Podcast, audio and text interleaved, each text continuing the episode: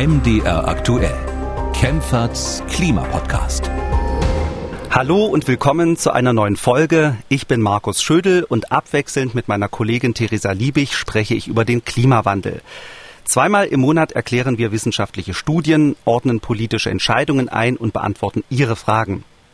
Das machen wir natürlich nicht allein, sondern mit der Expertin auf dem Gebiet, Professorin Claudia Kempfert. Sie ist Klimaökonomin und leitet die Abteilung Energie, Verkehr, Umwelt am Deutschen Institut für Wirtschaftsforschung. Hallo, Frau Kempfert. Hallo. Ein großes Thema wird heute die Trockenheit sein. Deutschland trocknet nämlich aus, verliert jedes Jahr eine unvorstellbar große Menge an Wasser. Wie das kommt und welche Auswirkungen das hat, klären wir in dieser Folge. Außerdem beantworten wir die Frage, warum es bei Solaranlagen gerade zu Lieferengpässen kommt, ob daran möglicherweise die chinesische Corona-Politik schuld ist. Das sind die Themen, die wir uns heute vorgenommen haben. Vorher schauen wir aber noch auf aktuelle Meldungen zum Krieg in der Ukraine und die Folgen. Die EU-Kommission hat den Mitgliedstaaten nämlich ein sechstes Sanktionspaket gegen Russland vorgelegt. Der Entwurf sieht auch ein Ölembargo vor. Frau Kempfert, ähm, was steht in dem Entwurf konkret drin? Ja, also man hat sich offensichtlich jetzt durchgerungen, ein Ölembargo gegen Russland äh, durchzusetzen, und zwar aller europäischen Staaten. Das heißt, die Unternehmen aus Europa, aber in dem Fall jetzt auch aus Deutschland und anderen EU-Staaten sollen in Zukunft kein russisches Öl mehr importieren dürfen. Das hat jetzt offensichtlich dieser Vorschlag der EU-Kommission und des Europäischen Auswärtigen Dienstes äh, vorgeschlagen, äh, den man jetzt äh, vorgestellt hat und äh, soll hier irgendwelche Übergangszeiten geben. Das heißt, nach sechs Monaten soll eben diesen Plänen zufolge ein, ein Importverbot für Rohöl äh, kommen und nach acht Monaten auch für, für Ölprodukte, eben alle Mineralölprodukte. Und es gab ja so ein bisschen hin und her im Vorfeld wegen Ungarn und der Slowakei, die eben sehr stark vom russischen Öl abhängig sind. Also bei Ungarn ist es äh, über 90 Prozent, äh, bei der Slowakei knapp 70 Prozent, äh, dass man da jetzt Ausnahmeregelungen äh, offensichtlich gewährt hat, äh, die dann diesen Ländern ermöglicht, da jetzt nicht sofort mitziehen zu müssen oder das zeitlich strecken strecken zu können. Und das Paket, dieses Paket soll jetzt in den nächsten Tagen beschlossen werden und man wird das jetzt umsetzen. Ich halte das auch für, für richtig und für überfällig, denn in der Tat ist es so, dass wir uns nicht mehr von Russland, von russischen Öllieferungen abhängig machen sollten, weil es eben sehr viele Alternativen gibt auf dem Weltmarkt und weil wir Russland mit diesem äh, Geld, welches wir ja zahlen, eben wenn wir Öl kaufen, zu sehr stärken und zwar dauerhaft. Und äh, mit diesem Russland können wir jetzt keine Geschäfte mehr machen.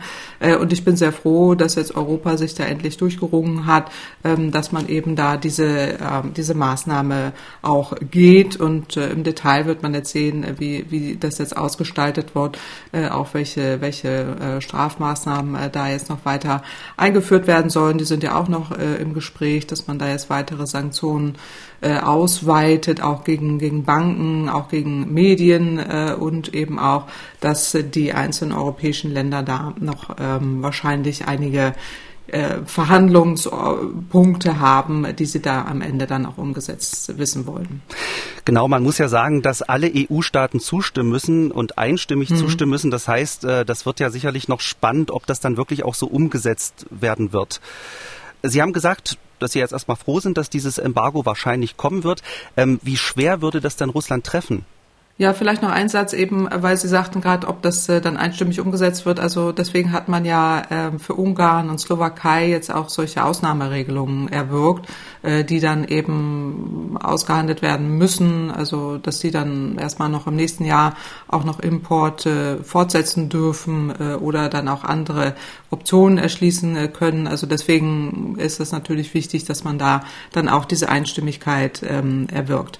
Ja, also ähm, was jetzt die Auswirkungen von äh, dem Embargo auf Russland angeht, muss man einfach sehen, dass Öl und Gas etwa die Hälfte der russischen Exporte und auch Staatseinnahmen ausmachen. Äh, wir sehen, dass der Rubel auch äh, schwankt äh, mit dem Ölpreis, aber äh, deswegen hat eben Russland auch in der Vergangenheit ein erhebliches Finanzpolster aufge aufgehäuft ähm, äh, von knapp 600 Milliarden US-Dollar was tatsächlich 40 Prozent äh, des Bruttoinlandsprodukts entspricht. Das ist eine gigantische Zahl. Äh, und äh, weil wir auch wissen, dass Russland hauptsächlich fossile Brennstoffe exportiert, da hängen sie eben sehr stark von den Ausfuhren von eben diesen fossilen Energien ab, also von Öl und Gas. Und deswegen trifft man da die Wirtschaft tatsächlich enorm stark. Und ähm, es gibt äh, Szenario-Rechnen auch für, für Russland, die da zeigen, dass ähm, eben dann auch erhebliche Auswirkungen oder negative Wirkungen auf das Bruttosozialprodukt zu erwarten sind, das Leistungsbilanzdefizit sich nochmal erhöht oder dass die Leistungsbilanz tatsächlich auch ins Defizit äh, rutscht äh, und damit äh, können wir tatsächlich Russland empfindlich, empfindlich äh, treffen. Also ohne, ohne die Einnahmen aus der EU droht Russland auch eine massive Inflation. Das heißt eben auch, dass die Kaufkraft sinkt. Und das kann natürlich dann auch bedeuten, dass es eine soziale Unruhe geben wird. Das heißt, ähm, man hatte eher so mittelfristige Wirkungen zu erwarten, die jetzt nicht sofort zu einem Stopp jetzt der kriegerischen Handlungen führen werden, denn Russland wird das weiter finanzieren. Aber man erwartet hier erhebliche negative Auswirkungen für die Wirtschaft in Russland. Und das ist prinzipiell eher eine Bedrohung eben auch für dieses Herrschaftssystems äh, Putins, ähm, dass man da eben mit diesem Rückgang auch von Deviseneinnahmen und dann diese beschleunigte Inflation und die geringere Kaufkraft gerade von den Menschen in Russland damit auch äh, einen erheblichen, erheblichen Druck ausübt. Äh, und das ist genau das, was man da auch äh, erreichen will. Äh, und somit äh, geht man da auch aus meiner Sicht den richtigen Weg, hier Russland zum ersten Mal auch wirklich erheblich zu schaden und hier auch erheblichen Druck auszuüben. Mhm. Bundeswirtschaftsminister Habeck hat in den Tagesthemen äh, diese Woche eine Aussage gemacht, die ich wirklich sehr interessant finde. Er ist äh, zwar für ein Embargo, ähm, er sieht aber auch die Risiken. Er warnt äh, vor steigenden Ölpreisen, weil sie eine große Gefahr darstellen. Wir hören mal kurz rein, was er damit meint. Noch schlimmer wäre es, wenn die globalen Preise so hoch werden würden, dass sich nur noch Europa, die USA, Kanada die Preise leisten können, also Öl einkaufen können. Sehr viele Länder aber nicht. Die gucken sich dann hilfesuchend um und wen finden sie? Putin. Und der sagt dann, wisst ihr was, so ist der Westen, so ist Europa, so ist die USA, aber ich helfe euch raus. Wir können bei ihr noch 20 Prozent Discount bekommen und dann will ich aber eure politische Solidarität haben. Dann hätten wir ein Ölembargo, aber eine russische Solidarität. Das wäre natürlich ganz fürchterlich. Kann sowas passieren, dass die EU, obwohl sie ja gute Absichten hat, ohne Zweifel, äh, mit einem Ölembargo ärmere Länder in die Hände von Putin treibt? Naja, ja und nein, muss man sagen. Denn in der Tat ist es so, dass Russland ja schon angeboten hat, äh, sein Öl da wie Sauerbier auf den Märkten anzubieten, also billig irgendwo zu verkaufen. Äh, Russland braucht andere Abnehmer, denn fast die Hälfte der russischen Ölexporte entfallen auf Europa. Und wenn jetzt Europa eben die Ölimporte äh, einschränkt bzw. ganz stoppt, wird Russland ein Teil seiner Import, seiner Lieferung eben nach andere, in andere Länder gehen müssen. Und in erster Linie kommen da aber Asien äh, in Frage. Ähm, denn in der Tat ist es so, äh, dass äh, auch schon jetzt äh, gerade China und Indien äh, dabei erhebliche auch Abnehmer derzeit schon sind. Und die Frage ist, was können die noch zusätzlich ähm, importieren? Also äh, können die tatsächlich jetzt diese Mengen, die Europa bisher importiert, tatsächlich aufnehmen? Und da muss man gucken, äh, wie ist das eigentlich mit der Logistik. Ähm, das ist jetzt tatsächlich komplizierter weil einfach nur umleiten geht natürlich nicht. Dafür brauchen sie entweder eine neue Pipeline, äh, die müsste dann nach China gebaut werden, das dauert äh, auch Jahre. Wenn man jetzt äh, dieses äh, viele Öl über Häfen, über Schiffe äh, verschiffen will nach China oder nach Indien, brauchen sie dafür erhebliche Schiffe, sogenannte Riesentanker, äh, die dann eben diese Mengen an Öl auch tatsächlich transportieren können und äh, die können aber nicht unmittelbar an der russischen Schwarzmeer und auch nicht an den Ostseehäfen anlanden. Das heißt, da gibt es schon das erste logistische Problem, äh, wenn jetzt da äh, nach Asien oder auch an andere Länder ausgewichen werden soll. Das heißt, man müsste auf kleinere Schiffe dann umladen äh, und hier äh, diese Schiffe dann auch entsprechend äh, zur Verfügung haben. Äh, das dauert dann wiederum länger. Äh, das heißt, äh, man wird hier nicht ohne weiteres eins zu eins äh, diese, diese Menge Mengen tatsächlich in andere Länder liefern können. Hinzu kommen eben extrem hohe Frachtraten äh, und dann auch die hohen Transport- und Logistikkosten, die sie ja nicht haben, wenn sie wie jetzt ja über Pipelines äh, das transportieren. Das heißt, so einfach äh, geht es nicht. Äh, vor allen Dingen erhöht das dann ja auch wiederum die, die Preise und dann sind Entwicklungsländer schon nicht mehr interessiert oder es wird auch so gar nicht logistisch gehen. und Asien, wie gesagt, haben auch nur begrenzte Aufnahmemöglichkeiten. Deren Märkte sind ja schon zum Teil gesättigt. Und die Frage ist eben, ob sie tatsächlich einspringen, auch aufgrund der Kriegssituation, da jetzt äh, sich da in eine solche Situation äh, begeben äh, zu wollen. Das heißt, ähm, für Russland ist es komplizierter als für, für Europa. Also da jetzt wirklich Abnehmer zu finden, die logistischen Probleme zu lösen äh, und ähm, damit eben auch Einnahmen weiterhin zu generieren. Also da äh, denke ich, ist Europa, sitzt Europa am längeren Hebel und äh, Russland hat hier mehr Probleme. Mhm. Deutschland hat ja die Abhängigkeit von russischem Öl innerhalb kurzer Zeit reduziert von 35 Prozent im letzten Jahr auf jetzt 12 Prozent. Habeck äh, mhm. äh, hat, hat ja die Deutschen trotzdem schon darauf vorbereitet, dass ein Ölembargo tanken und heizen teurer machen wird. Schwierig könnte die Situation vor allem in Berlin und Brandenburg werden. Können Sie vielleicht mal erklären, warum? Ja, das liegt an der Raffinerie in Schwedt. Die spielt tatsächlich eine Schlüsselrolle bei der Versorgung eben des Ostens Deutschlands, aber auch in Berlin und Brandenburg. Ähm, diese Raffinerie in Schwedt wird über die sogenannte Druschbar-Pipeline mit Öl versorgt und spielt tatsächlich äh, eben diese wichtige Rolle, wenn es darum geht, Öl äh, in, in Osten, im Osten Deutschlands äh, zu verteilen. Bundesweit deckten, äh, ja, wie Sie eben schon sagten, russische Importe vor Beginn eben des Krieges 35 Prozent und dieser Anteil hat sich jetzt auf 12 Prozent gesenkt. Und das sind genau diese 12 Prozent, äh, die eben diese Raffinerie in Schwedt äh, da braucht, um eben Ölprodukte äh, zu generieren. Das heißt, ähm, darum geht es jetzt. Einerseits, wie kann man Schwedt mit Öl beliefern und das andere ist, Schwedt gehört im Moment Rosneft. Und Rosneft ist ein russisches Unternehmen, welches jetzt die Anteile ja auch noch massiv erhöhen wollte. Und die Frage ist eben, wie es da weitergeht. Also Rosneft will diese Raffinerie in Schwedt jetzt eben vollständig übernehmen. Das, das wird jetzt auch vom Wirtschaftsministerium äh, geprüft, ähm, so dass eben da jetzt so, so ein bisschen so Nadelöhr entsteht. Es gibt noch eine andere Raffinerie, das ist die in Leuna, die wird aber von Total betrieben äh, und da geht auch das Druschbar, also die, die, das Öl von der Druschbar-Pipeline rein, aber Total hat schon angekündigt, äh, diese auslaufenden Lieferverträge bis spätestens 2022 nicht zu verlängern und auch von anderen Häfen, insbesondere Gdansk, äh, aus äh, Polen da zu beziehen. Das wäre jetzt auch die Frage, ob das eben auch für Schwed geht. Also insofern geht es jetzt tatsächlich darum, was passiert mit dieser Erdölraffinerie in Schwed an der Oder ähm, äh, woher bekommen die ihr Öl? Äh, und da bietet sich in erster Linie eben Danzig an, entweder per Schiff oder über den Ostseehafen Rostock. Äh, wir hatten schon mal einen Ausfall 2019 eben dieser Druschbar-Pipeline und da wurde Schwed auch äh, versorgt, eben über diese Routen äh, Danzig und Rostock. Äh, möglich wären auch Lastwagen auf dem Landweg, äh, die man, äh, die man da hinschicken kann. Also in der, in der Summe gibt es da Möglichkeiten, dass äh, spät äh, versorgt wird und man sich da auch äh, vorbereitet. Das größte Problem ist aber, äh, anders als das Leuna, wo Total ja tätig ist, dass hier Rosneft äh, zuständig ist. Und die wollen natürlich, äh, dass jetzt das alles so bleibt, wie es ist, beziehungsweise verhalten sich da jetzt strategisch im Sinne Russlands. Äh, Shell hat noch Anteile dran, äh, die sind da im Moment auch am Zögern, wie am besten damit umgehen.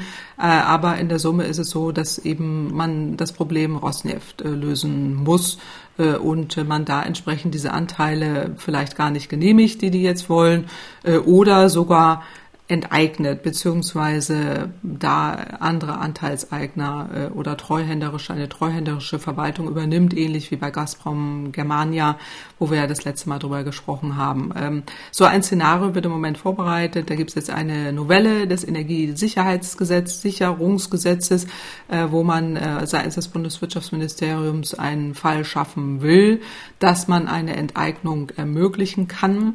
Das äh, sieht das Gesetz tatsächlich auch vor. Das gab schon im Jahre 1975 äh, bei der letzten Ölkrise, ähm, dass man da eben die Sicherung der Energieversorgung aufrechterhalten muss, eben in solchen Krisenfällen. Und dann könnten eben solche Enteignungen äh, vorgenommen werden. Das heißt, hier handelt es sich um kritische Infrastruktur, die eben gegebenenfalls, wo deutsche oder europäische Interessen missbraucht werden könnten. Und deswegen überlegt man das derzeit, ob man hier enteignet äh, und äh, wie man damit Rosneft umgeht. Das heißt, ähm, da geht es jetzt tatsächlich drum, wer betreibt Rosneft äh, und, und wie geht es da weiter. Und da braucht man jetzt kurzfristig eine Lösung. Ich habe jetzt gehört, man will da noch im Mai jetzt diese, dieses Gesetz haben, damit man da entsprechend vorgehen kann. Und da wird man sehen, wie das, wie das vorwärts geht. Weil freiwillig äh, wird ja äh, Schwed nicht auf russisches Öl verzichten, wenn genau. das in russischer Hand ist, genau. Richtig, genau. Ja, genau. Ähm, mhm. Zum Thema Energie haben wir auch ziemlich viele Mails von Hörerinnen und Hörern bekommen. Sie machen sich Sorgen, dass bei einem Energieembargo deutsche Firmen trotzdem weiter an Russland Geld zahlen müssen, selbst wenn sie sich kein russisches Gas mehr liefern lassen. Äh, ganz einfach, weil sie Verträge abgeschlossen haben, die genau das vorsehen, sogenannte Take-or-Pay-Verträge. Beim Erdgas ist zum Beispiel bekannt, dass Firmen sich bis zum Jahr 2030 zu solchen Zahlungen verpflichtet haben. Machen solche Verträge ein Embargo dann nicht sinnlos, wenn Putin trotzdem weiter Geld bekommt, obwohl er gar kein Gas mehr liefern darf? Naja, also diese Vertragsbedingungen zwischen diesen beteiligten Parteien sind ja nicht offen. Die werden auch nicht offengelegt. Wir wissen also nicht genau, ob es tatsächlich noch diese Take-or-Pay-Verträge sind. Denn äh, die waren in der Tat früher tatsächlich üblich, also gerade auch mit Gazprom, äh, dass man da äh, entsprechend eben solche Verträge hat. Unabhängig, ob man Gas kauft oder nicht, muss man eben die Preise zahlen und hat sich da gekettet an ewig lange Lieferverträge, wo dann eben diese, diese Knebel ähm, Konditionen drin standen. Aber äh, mittlerweile sind tatsächlich mehr als äh, über 80 Prozent der europäischen Lieferverträge auch mit Gazprom sogenannte Mengenkontrakte, deren Preis sich dann an einem durchschnittlichen Marktpreis orientiert. Äh, und dann, äh, man hat hier so eine gewisse Korrelation zwischen dem äh, deutschen Erdgasimportpreis äh, und eben den, den Spotpreis. Das heißt, man will da eben auch äh, bestimmte Entwicklungen, die sich auf dem Spotpreis bei Erdgas ergeben, mitnehmen. Deswegen hat man die Verträge da geändert. Jetzt weiß man nicht, ob tatsächlich diese Verträge überhaupt noch äh, gelten ähm, und ähm, ob das so stimmt. Ja, das äh, haben ja die Gaskonzerne nicht bestätigt. Also wenn ich da richtig informiert bin, war es ja so, dass ein ähm, deutsches Nachrichtenmagazin darüber berichtet hat. Die, die Gaskonzerne haben das nicht bestätigt und ich höre immer auf, wenn deutsche Gaskonzerne sich gar nicht äußern, dann äh, denke ich, äh, vielleicht stimmt das nicht so. Also das ist, wäre so das eine. Vielleicht gibt es da tatsächlich andere Verträge, aber äh, selbst wenn es stimmt, wir sind im Moment in einer Situation, von höherer Gewalt. Also ich meine, dieser Krieg, äh, Russland selber verändert ständig Verträge zu deren Gunsten. Äh, jetzt kann es sein, dass es vielleicht sogar ein Embargo gibt oder wenn Russland sogar selber die Lieferung einstellt, dann gelten solche Verträge nicht mehr und äh, schon gar nicht in der jetzigen Situation.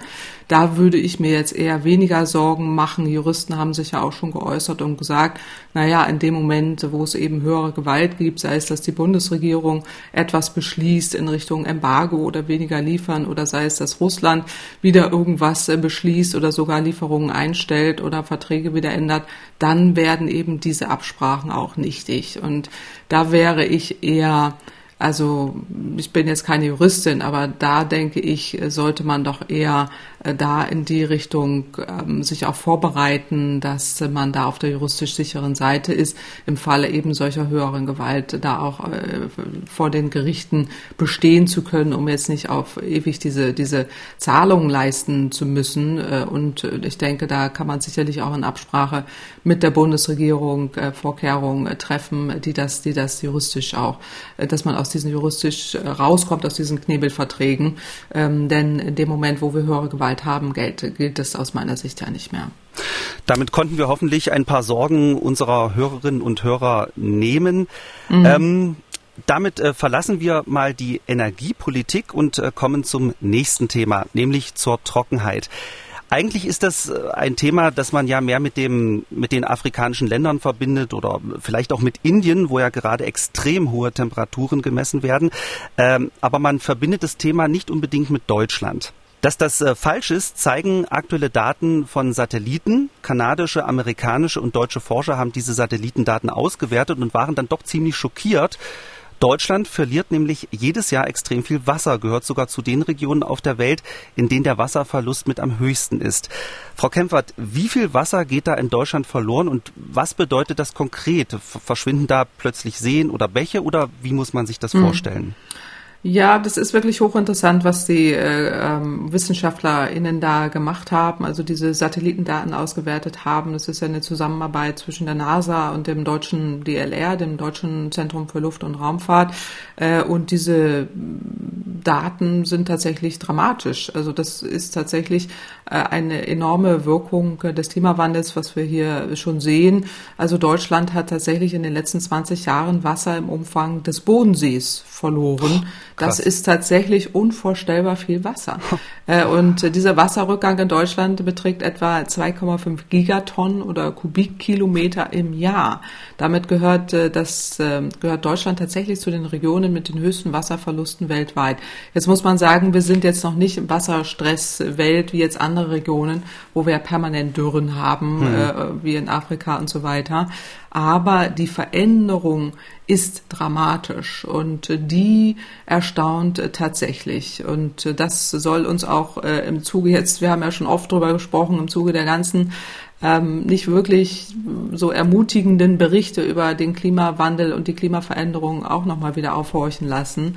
Denn äh, in der Tat äh, haben wir hier eine Wirkung des Klimawandels, was diese, dieses, dieses verstärkte Abpumpen eben von Grundwasser als Reaktion auf diese abnehmende Verfügbarkeit von Oberflächenwasser be, äh, bedeutet.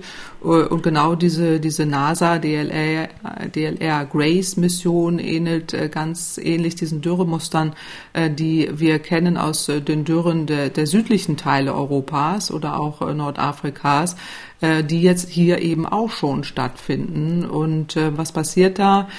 Durch eben diese höheren Temperaturen kommt es einerseits zu mehr Verdunstung und ähm, während dann eben auch mehr Wasser in, in Starkregenereignissen einfach in Flüssen abfließt und nicht in das Grundwasser gelangt. Und deswegen kann sich die Natur daran nicht mehr versorgen. Und äh, das führt eben zu dieser, zu dieser starken äh, Dürre, die wir hier jetzt schon haben. Äh, und diese Studie guckt sich eben sehr genau an. Das ist ein grobes Raster, was man da hat, äh, Quadranten von 150 Kilometern, ähm, die dann eben ganz gezielt gezielt sich einzelne Landesteile auch angucken. Äh, und in Deutschland ist es besonders gravierend in der Region Lüneburg. Also das fand ich jetzt auch interessant. Mhm. Ich äh, unterrichte da ja auch und bin da oft und äh, mhm. da gibt es sogar ein Wasserunternehmen, äh, wo man äh, Wasser von kaufen kann. Äh, aber mir auch oft auffällt, wie dürre das, wie, wie wasserarm das dort ist. Also die, man die sieht das richtig, ja? Man ja. sieht es, ja. Mhm. Aber man sieht es auch in Berlin und in Brandenburg. Jetzt haben wir jetzt schon wieder eine Dürre. Das merken wir hier auch. Ich lebe ja auch in Berlin. Wenn wir da in die Landschaft gucken und auch hier allein bei uns im Garten, äh, es ist eine enorme Wasserknappheit da. Es regnet einfach zu wenig und wenn, dann in Sturzbächen und das Wasser fließt ab. So und äh, das ist genau das Problem, was äh, wir jetzt hier auch schon so laienhaft mit unserer Gartenarbeit öfters mal festgestellt haben, was wir jetzt hier sehen in einer wissenschaftlichen Studie untermauert. Neben Lüneburg, ähm, Brandenburg ist aber auch Baden-Württemberg und Bayern offensichtlich extrem betroffen. Mhm. Und ähm, da ist es tatsächlich so, dass es diese zunehmenden Trockenperioden gibt, also ganz klar dem Klimawandel auch äh, zugeordnet werden kann. Es gibt ja auch schon länger den Dürremonitor des Helmholtz-Zentrums für Umweltforschung in Leipzig, das UFZ, die zeigen auch schon lange auf, dass der Verlust an Speicherkapazität der Landschaft aufgrund der immer noch eben lang anhaltenden Trockenlegung von Feuchtgebieten, aber auch von Versiegelungen von Böden, dass man eben auch nicht nachhaltige Praktiken in der Land- und Forstwirtschaft hat, äh, diese, diese Probleme eben verstärkt. Deswegen sinkt der Grundwasserspiegel und wird auch weiter sinken. Also, also es gibt für, schon Studien, die, die, das, die das festgestellt haben? Schon länger, ja, ja die gibt es mhm. schon länger, auch vom OFZ. Äh, also das, das war mir auch bekannt, aber diese Größenordnung jetzt, was die Kollegen da NASA und DLR ausweisen, ist natürlich gigantisch. Das heißt, äh, diese akuten Dürrephasen sind tatsächlich extrem problematisch. Äh, und man hat es ja auch in den vergangenen Sommern doch schon gemerkt. Also im Sommer 2019 hatten wir doch diese Rekordhitze und auch diese Dürre ähm, da hatten wir sehr starke Hitzewellen und kaum Niederschlag. Dann gab es eben auch äh, schon teilweise Probleme in der regionale Probleme mit der öffentlichen Wasserversorgung äh, und auch die verdorrten Pflanzen. Und die Wälder trocknen aus. Und das berichten ja, denke ich, ganz, ganz viele Menschen auch in Deutschland, wo man sieht, dass die Wälder richtig austrocknen und man versucht natürlich mit viel Wasser gegenzuhalten, auch im eigenen Garten. Das tun wir auch. Hm. Äh, Landwirte Kollegen versuchen das auch, auch, mit über. Ja, also ja genau. Landwirte mit klar. Genau. Bei unserer Redaktion gibt es ein paar Kleingärtner, die, ähm, die jammern wirklich, dass im Vergleich zu früher sie viel mehr gießen müssen, dass die Blumen schneller verwelken. Also dieses Klagen kenne ich auch aus der Redaktion, ja. Genau, sehen Sie, genau das ist es, was jeder so, so, so latent spürt irgendwie und äh, das ist jetzt eben wissenschaftlich bestätigt.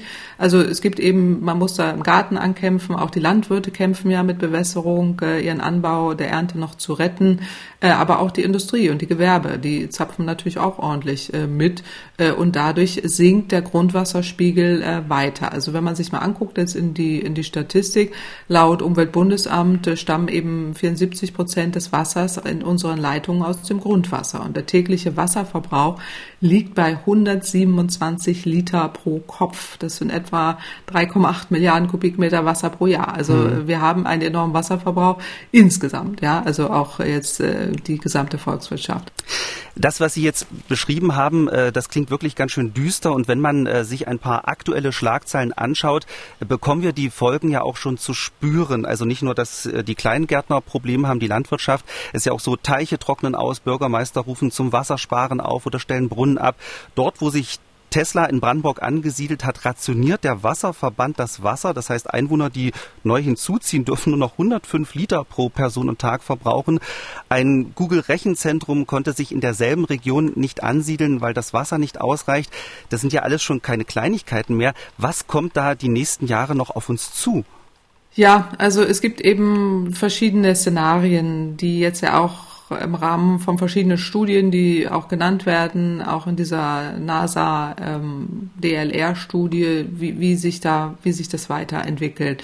Also diese ganzen Szenarien zeigen sehr deutlich, dass insbesondere in Ostdeutschland eine auch schwere Dürre anbahnt. Also Klimaforscher haben da wirklich klare Vermutungen, äh, warum sich jetzt auch eben dieser regionale Trend äh, zur Frühjahrstrockenheit fortsetzt. Das ist ja das, was wir in den letzten Jahren schon immer wieder äh, erleben. Das liegt eben daran, dass die Wetterlagen länger über Europa verweilen. Äh, und eigentlich ähm, sah es ja noch ganz gut aus in den Jahren, also da hatten wir auch schon Dürren 2018 bis 2020. Aber jetzt äh, sehen wir schon wieder extrem trockenen März äh, und es gibt wenig Regen im April. Also insofern gibt es da schon wieder jetzt im Dürremonitor, was auch das, das UFZ ausweist, deutlich große Trockenheit, die vorherrscht. Das heißt, ähm, wir sehen eben genau das, was wir eben schon erwähnt haben, dass es im Winter zu wenig Niederschlag gibt. Äh, die Oberböden werden zwar gesättigt, aber der Unterboden und auch das Grundwasser, da kommt zu wenig Wasser hin. Und das ist das, was Sie auch ansprechen. In weiten Teilen Brandenburgs äh, eben deutlich weniger als ein Liter auf den Quadratmeter. Äh, und das heißt eben, wir bräuchten eigentlich mehr Regen, ja, und auch im Winter mehr Regen und diese Trockenheit setzt sich eben äh, fest und deswegen äh, müssen wir da entsprechend gegen agieren. Und äh, die äh, Hintergründe sind jetzt wissenschaftlich äh, belegt, eben diese Klimaforscher und auch die Studien für 2100, also die wirklich lange Zeithorizonte sich jetzt angucken, belegen eben sehr deutlich, das äh, wird jetzt eher noch äh, mehr werden, dass eben die Niederschläge abnehmen und äh, deswegen die, die Brunnen äh, da zu wenig Wasser haben und wir dann äh, in, der, in der Zukunft äh, uns darauf einstellen müssen, dass wir immer weniger Grundwasser zur Verfügung haben. Und da muss man gegensteuern und da gibt es eben verschiedene Vorschläge. Ähm, auch Deutschland hat ja schon mit im Rahmen der nationalen Wasserstrategie dagegen gearbeitet, aber auch äh, die Studie gibt da so ein paar Hinweise, ähm, dass man eben auch entsprechend äh, gegenreagieren äh, soll. Die Wasserthematik wurde einfach in der Vergangenheit ja völlig ausgeblendet. Ja, man hat da viel zu wenig gemacht und da hat man jetzt zum ersten Mal eben diese nationale Wasserstrategie entwickelt. Hier geht es wirklich darum, dass man ähm, die Wasserspeicherkapazität wieder erhöht und das geht über ein integriertes Landschaftsmanagement. Ähm, so funktioniert es, dass man auch eine Wiederver Nässung äh, von Mooren beispielsweise macht, dass man die Landwirtschaft eher äh, umstellt äh, und äh, da ein, ein Wassermanagement tatsächlich äh, betreibt äh, und das Grundwasser nicht ähm, übernutzt, weil bisher ist es so, dass das Grundwasser gar nicht bewirtschaftet wird und wir einfach Grundwasser entnehmen, ohne dass man es wirklich managt.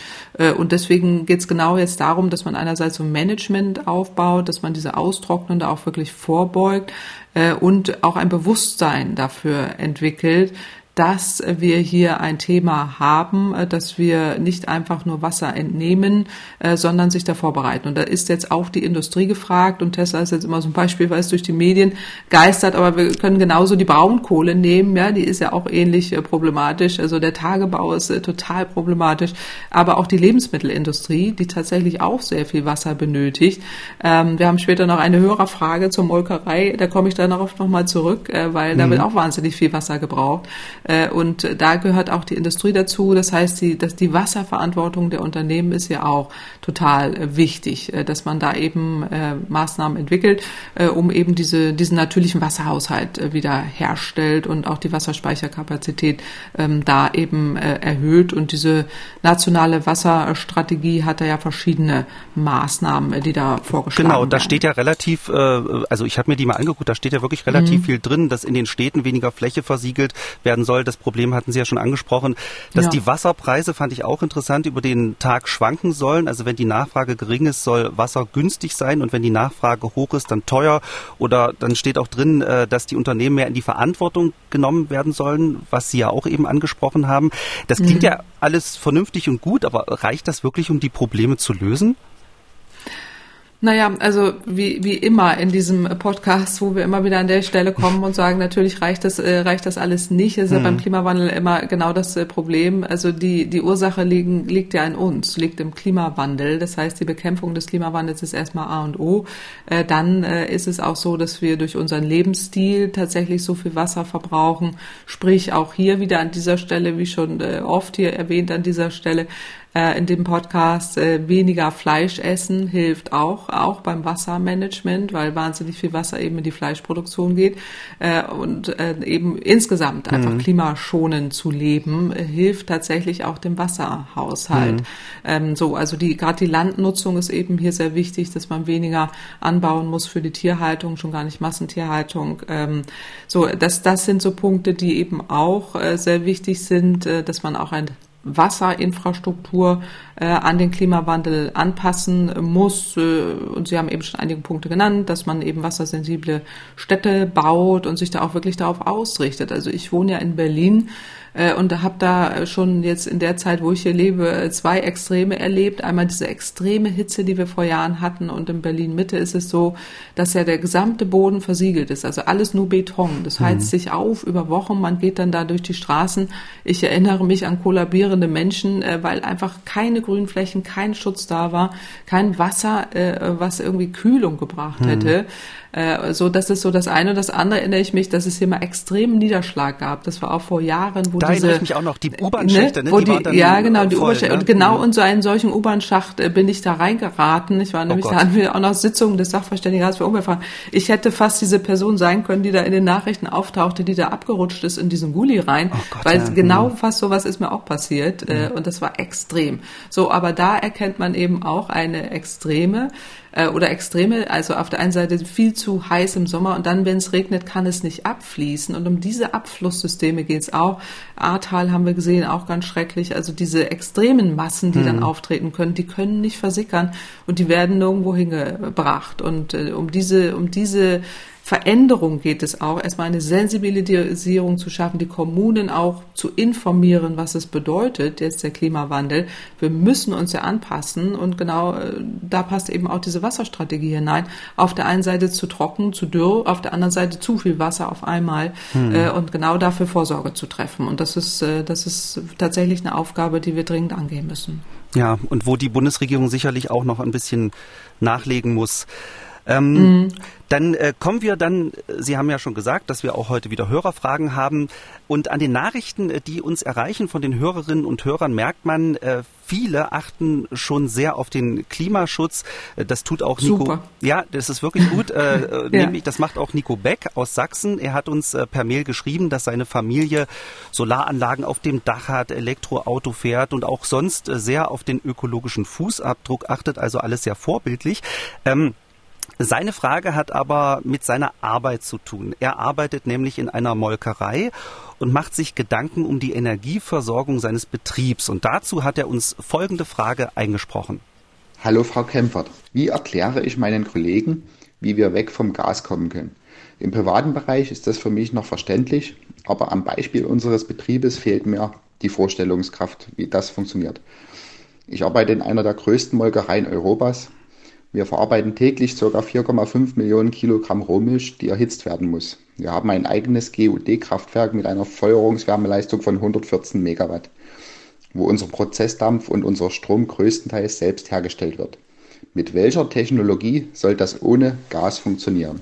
Vielen Dank für Ihre Antwort und für Ihr Engagement im Erklären der Energiewende. Tja, Frau Kempfert, wie sollen täglich ja. 4,5 Millionen Kilogramm Milch erhitzt werden, wenn nicht mit Gas? Können Sie Herrn Beck helfen?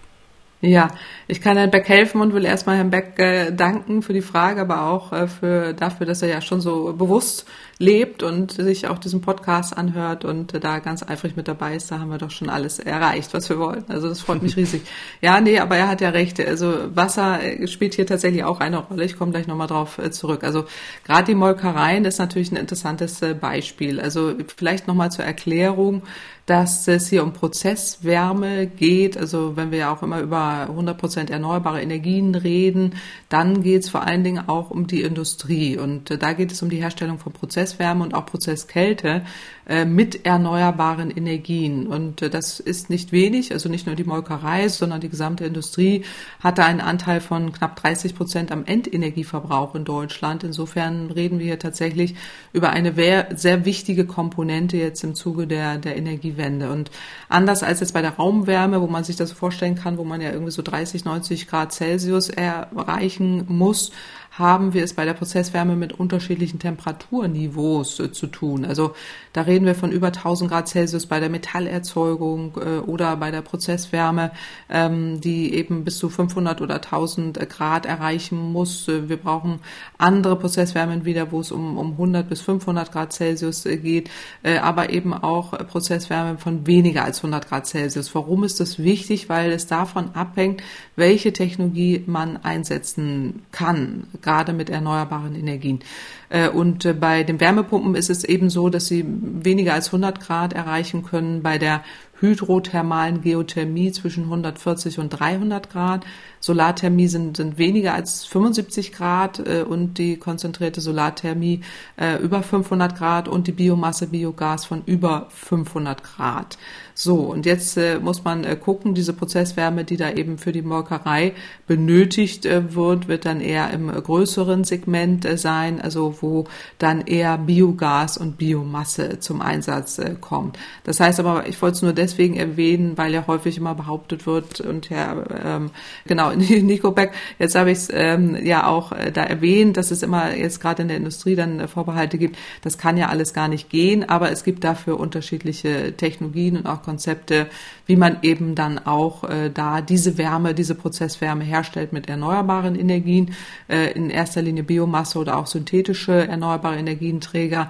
Aber es geht auch häufig um die Abwärmenutzung, äh, gerade wenn jetzt hier auch eben äh, Abwärme entsteht. Und das ist tatsächlich bei dieser Hochtemperatur Prozesswärme der Fall. Und äh, diese Prozesswärme und Kälte, äh, das ist das ist sehr zentral. Deswegen finde ich das Molkereibeispiel äh, gut, äh, weil äh, man da eben auch verschiedene Studien hat, äh, die zeigen, dass äh, das eben in erster Linie mit äh, Biomasse oder Biogas ähm, KWK genauso funktioniert. Jetzt muss man mal in die einzelnen Bereiche reingucken. Aber ähm, wichtig ist zunächst einmal auch die Effizienzpotenziale zu heben, das muss man immer an der Stelle sagen. Es wird immer noch wahnsinnig viel Energie verschwendet. Äh, das ist, äh, ist irgendwie wenigen bewusst, aber gerade in der Industrie äh, wird immer noch wahnsinnig viel Energie verschwendet. Das ändert sich jetzt erst, wo die Preise für fossile Energie massiv nach oben gehen und wo jede Industrie jetzt auch gefordert ist, Alternativen einzusetzen. Also Insofern Fernwärme wäre zum Beispiel ein Beispiel, dass die die auch ja genau hm. ja ganz genau zum Beispiel auch. Also jetzt gehen wir mal in diese äh, Molkerei Chemieindustrie rein. Also da geht es auch um ähm, Sparen natürlich, es geht auch um Wassernutzung, es geht auch um Recycling. Also man muss mal gucken, welche Molkerei, das wissen wir jetzt ja nicht. Man kann das nicht am Reißbrett äh, planen. Also manche Betriebe sind gewachsen. Ich habe auch schon einige besucht, deswegen weiß ich, wie das manchmal funktioniert. Also auch alte Betriebe, die dann irgendwie verschiedene Segmente haben, wo dann die Herstellungsprozesse äh, da diversifiziert werden müssen. Es kommt auf die Produkte an, äh, wird da Butter hergestellt, Frischmilch, Käse, also das sind alles energieintensive Prozesse, äh, auch gerade in der Herstellung von Milchtrockenprodukten und äh, dann eben auch, äh, wo dann auch häufig ja äh, dann noch Energie reinfließt, ist, äh, ist in die Logistik. Also ein Beispiel will ich hier mal nennen, jetzt nenne ich auch mal ähm, eine Biomolkerei äh, in Nordrhein-Westfalen, äh, die sich da umgestellt hat, äh, die mhm. ich auch kenne, äh, die eben äh, ihre Molkerei in einem Biogas-Blockheizkraftwerk äh, er, hat, also damit eben ihre äh, statt fossilem Erdgas eben ihre Energie herstellt, ihre Prozesswärme äh, und 50 Prozent des gesamten Wärmeverbrauchs äh, mithilfe eben dieses Biogas-Blockheizkraftwerks äh, erstellt. Und ähm, der Clou dabei ist auch noch, dass eben diese Biogasanlage äh, über einen Kilometer von der Biomolkerei entfernt ist. Und dann hat man hier so eine Mikrogasleitung, äh, wo das Biogas dann zur Molkerei geleitet wird und dann erst eben in dieses Blockheizkraftwerk äh, verlustfrei CO2 in, in Wärme und Strom umgewandelt wird. Äh, und das kann man noch ergänzen jetzt auch mit einer Photovoltaikanlage, wo man dann auch noch Strom selber produziert. Äh, oder es gibt auch andere Beispiele, wo ähm, Hackschnitzelkessel zum Einsatz kommen. Auch da geht es aber um nachhaltige Hackschnitzel. Also das Thema hatten wir auch schon oft hier. Es darf nicht äh, Holz sein, was in Konkurrenz äh, tritt, weil das ist nicht mhm. nachhaltig. Ähm, deswegen geht es hier auch wirklich darum, eben ähm, da nachhaltige Hackschnitzel zu verwenden, aber auch vor allen Dingen in der Verbindung mit ähm, Kälte, wo dann eben auch äh, Kühllager betrieben werden. Und das geht natürlich dann auch äh, über eine Photovoltaikanlage. Und äh, besonders äh, spannend finde ich noch eine andere äh, Molkerei, äh, die ich auch kenne im, im ähm, Südwesten Deutschlands, die ihre eigene Molke dazu nutzt, ähm, äh, ihre, ihre damit Biogas ähm, erstellt, also Biogas aus Molke erzeugt mhm. und damit ein Blockheizkraftwerke, damit Strom und Wärme für die Käseproduktion und auch für die Pasteurisierungsanlage herstellt. Das ist also was es alles Ziegen gibt, das ist ja ja, aber das ist hochinteressant, weil ähm, so das ist ja vielleicht auch eine Anregung, die ähm, Nico da mitnehmen kann äh, in seinen Betrieb, äh, wo man das äh, mal diskutieren kann, äh, dann eben äh, wo dann vielleicht auch diese Molke dann äh, genutzt werden kann äh, für diese äh, Blockheizkraftwerkseinsatz, wo dann eben diese Energie auch tatsächlich hergestellt werden kann. Und damit wird es dann auch in dem Fall zu einer Null-Energie-Käserei, wo dann diese ganze Produktionskette mhm. vom Milchlieferanten bis zur Verpackung regional und nachhaltig gesteuert wird und äh, da wird auch jetzt so eine Photovoltaikanlage eingesetzt. Aber die Abwärme auch noch der Kälteanlage in das Warmwasser für die Milchverarbeitung genutzt und das ist tatsächlich bundesweit, glaube ich, tatsächlich einmalig, aber ich weiß es nicht genau. Vielleicht kriegen wir hinterher Zuschriften, die dann sagen, nein, wir machen das auch, würde mich interessieren. Ähm, denn äh, da noch die Abwärme auch zu nutzen, ist natürlich hoch ähm, effizient. Also da wird ja nichts äh, verschwendet. Genau, und es geht komplett in den Kreislauf und dann auch noch die Molke in den Produktion, in die Herstellung von Biogas äh, und äh, deswegen ist das ist das super. Also insofern aber vielleicht noch ein Satz, weil wir eben Wasserverbrauch hatten. Mhm. Molkereien sind ganz ganz hohe haben ganz hohe Wasserverbräuche. Das ist eben bei der Verarbeitung der Milch äh, notwendig äh, und auch zur Herstellung eben dieser Milchprodukte und da wird auch Kühlwasser genutzt. Also für die Produktion von ein Kilogramm Milchprodukt werden zwei bis vier Liter Wasser benötigt benötigt. Oh, äh, und da sind wir wieder, ja genau, und da sind wir wieder bei dem, was wir vorhin hatten. Äh, wenn wir jetzt bis zu 14 Liter pro Kilogramm Milchprodukt äh, haben, also das sind die hohen Mengen hier, die äh, da notwendig sind, fallen aber auch hohe Mengen an Abwasser an bei der Verarbeitung als Dampf, die man dann auch in Kühltürmen nutzen äh, kann oder bei der Kesselspülung oder auch bei den Reinigungsvorgängen. Deswegen ähm, ist da hier der Ansatz, weil wir das Thema eben hatten, Wasser zu sparen äh, und äh, hier auch die Möglichkeiten der Einsparungen zu nutzen. Das ist also eine Industrie, die wir eben genannt haben, die äh, auch Teil des Problems, aber auch Teil der Lösung äh, sein können, wenn sie eben Abwassernutzung und eine Abwasseraufbereitung machen, wie eben dieser Betrieb, der da seine, seine Molke da auch alles selber nutzt, ja. Also auf jeden Fall sehr viel Inspiration äh, für die Molkereien. Mhm.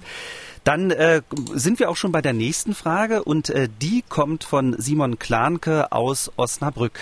Hallo Frau Kempfert. Ich habe eine Frage. Diese bezieht sich auf die Produktion von Solaranlagen. Die Lieferzeiten sind momentan extremst lang. Liegt das an der Corona-Politik in China oder gibt es da andere Gründe für? Dementsprechend wollte ich fragen, ob es möglich ist, beziehungsweise wie einfach es möglich ist, die Solarproduktion wieder nach Deutschland zu holen. Was kann die Politik da Ihrer Meinung nach tun? Ja, super Frage von Simon Klanke. Äh, an der Stelle genau. Also die Lieferzeiten sind in der Tat im Moment so lang wegen der ähm, Corona-Politik oder überhaupt wegen Corona, wegen der eingeschränkten Lieferketten äh, zu China. Wir haben ja da ein ähnliches Thema wie bei Russland, dass wir sehr abhängig sind äh, von China, auch von den von vielen Produkten aus China. Aber Solar gehört eben auch dazu. Äh, und das ist tatsächlich ähm, die Ursache einer völlig verfehlten Energiepolitik der letzten Jahrzehnte in diesem Land, insbesondere der letzten 15 Jahre. Also wir haben unseren Solarmarkt in Deutschland wertvolle Industriearbeitsplätze sehenden Auges abwandern lassen, insbesondere eben durch Regulierung des Marktes, ganz schlechte Rahmenbedingungen für die Solarenergie.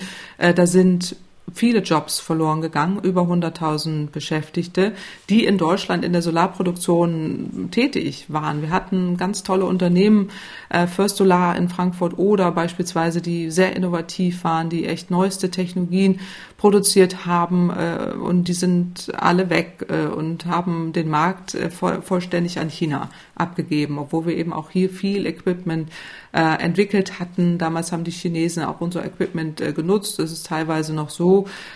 Aber äh, die Rahmenbedingungen haben sich einfach so stark verschlechtert, ähm, sodass wir hier äh, nicht nur in der Solarindustrie, jetzt ja mittlerweile auch in der Windindustrie viele Jobs verlieren und immer mehr verlieren. Also im Moment reden wir ja so wahnsinnig viel über, über Jobs, über Massenarbeitslosigkeit durch, äh, durch Embargos. Also wir haben so viele Menschen dort verloren, äh, die die Jobs alle verloren haben, also dass ich mich immer freue, wenn ich sowas höre, dass irgendwo vielleicht Jobs weggehen, weil wir brauchen in diesem Bereich ganz dringend Jobs, nicht nur bei den Handwerkern, sondern eben auch bei der Produktion. Und das ist der Punkt, den ich äh, gut finde an Herrn Klankes äh, Frage der Produktion von Solaranlagen in Deutschland, in Europa. Die Solarindustrie ist eine Zukunftstechnologie. Ähm, damals, als ich mal anfing zu studieren, waren die Kosten für Solarenergie gigantisch hoch bei, lagen bei über 50 Cent pro Kilowattstunde, jetzt sind sie bei zwei bis drei Cent pro Kilowattstunde. Ja, das ist ja äh, und ich, wirklich wahnsinnig, ja, wahnsinnig Ja, mhm. genau, es ist gigantisch, aber ich erinnere mich damals auch an äh, Vorträge, die da auch damals Solarexperten hielten und der Saal irgendwie da brüllend am Boden lag und sagte, ja gut, das wird niemals passieren. Der hatte damals vorhergesagt, dass die, dass die Kosten runtergehen bei Nachfrageerhöhung und alle äh, haben ihn da ausgebuht und ausgeschimpft. Aber äh, er hatte, war, aber es ist wahr. Also insofern in dem Moment, wo wir da äh, ähm, einen Markt haben, ähm, hat sich einfach die Technik entwickelt. Wir sind in Deutschland auch äh, wirklich dank Deutschlands, kann man an dieser Stelle sagen, haben wir die Kosten so stark gesenkt. Wir sind führend gewesen bei der Entwicklung der Technik, äh, der Innovation dieser Technik und auch an den Solarzellen der ersten, zweiten Generation, die haben wir mitentwickelt. Und deswegen sind die Kosten so gigantisch gesunken. Und das sehenden Auges abwandern zu lassen, ist äh, wirklich ein gigantischer Fehler. Äh, da rede ich mich schnell in Rage Branche, äh, man möge es mir nachsehen, mhm. äh, weil ich da die letzten 15 Jahre wirklich äh, mit dem Mund fusselig mhm. geredet habe und es nie verstanden habe, warum man das äh, gemacht hat. Deswegen äh, habe ich mich so über diese Frage gefreut. Also wir haben jetzt Lieferprobleme, insbesondere aus äh, China. Ähm, wir müssen aber jetzt auch Versorgungssicherheit im eigenen Land sicherstellen. Wir ähm, haben ein Russland, also wir haben das Russland-Kriegsproblematik, wir haben Versorgungssicherheit auch durch äh, Embargo, äh, was wir sicherstellen müssen. Das heißt, im Moment gibt es viele, viele Argumente dafür, dass wir wieder dafür sorgen, dass diese Industrie zurückkommt nach Deutschland und auch nach äh, Europa. Das heißt, ähm, nicht nur, weil wir ja riesige Potenziale auch für die, für die Jobs haben, äh, sondern weil es aus strategischen Gründen, es ist ein höheres Interesse, wir haben es jetzt ja hier auch schon so oft angesprochen, ein höheres Interesse, welches Deutschland hat, die Versorgungssicherheit in Deutschland sicherzustellen.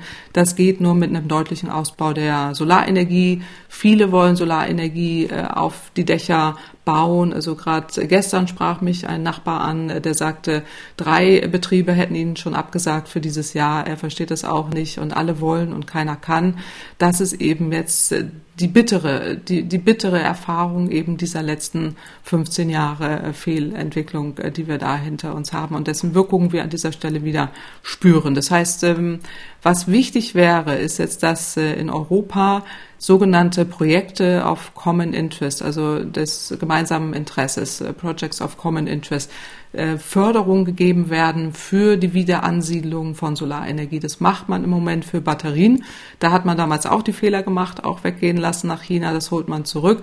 Man macht es im Moment auch für grünen Wasserstoff und hier wäre es sinnvoll für Solarenergie der sogenannten dritten Generation ähm, das zu machen und da auch wirklich Gigafactories zu bauen. Ja, also ähnlich so dieser Tesla-Maßstab hier, den könnten wir sehr gut gebrauchen, weil wir die Solarenergie dringend benötigen und weil es auch um Jobs geht und weil es ja darum geht, dass wir ähm, die angebliche Massenarbeitslosigkeit ja auch gar nicht wollen, äh, die müssen wir auch nicht haben, wenn wir klug gegensteuern und wenn wir entsprechend äh, statt russischer Energie heimische Energie nutzen. Und da gehört die Solarenergie ganz sicher dazu. Und die jetzt wieder zu holen und da entsprechend die Rahmenbedingungen endlich so zu verbessern, dass sich das lohnt, dass der Eigenverbrauch attraktiv ist, äh, dass man hier entsprechend ähm, die Solarenergie auch auf möglichst viele Dächer hat, auf Parkplätze, auf Agri-PV, also überall nutzt, wo, wo es geht, äh, dann auch entsprechend die Produktion hier hat, damit wir da keine Lieferengpässe haben.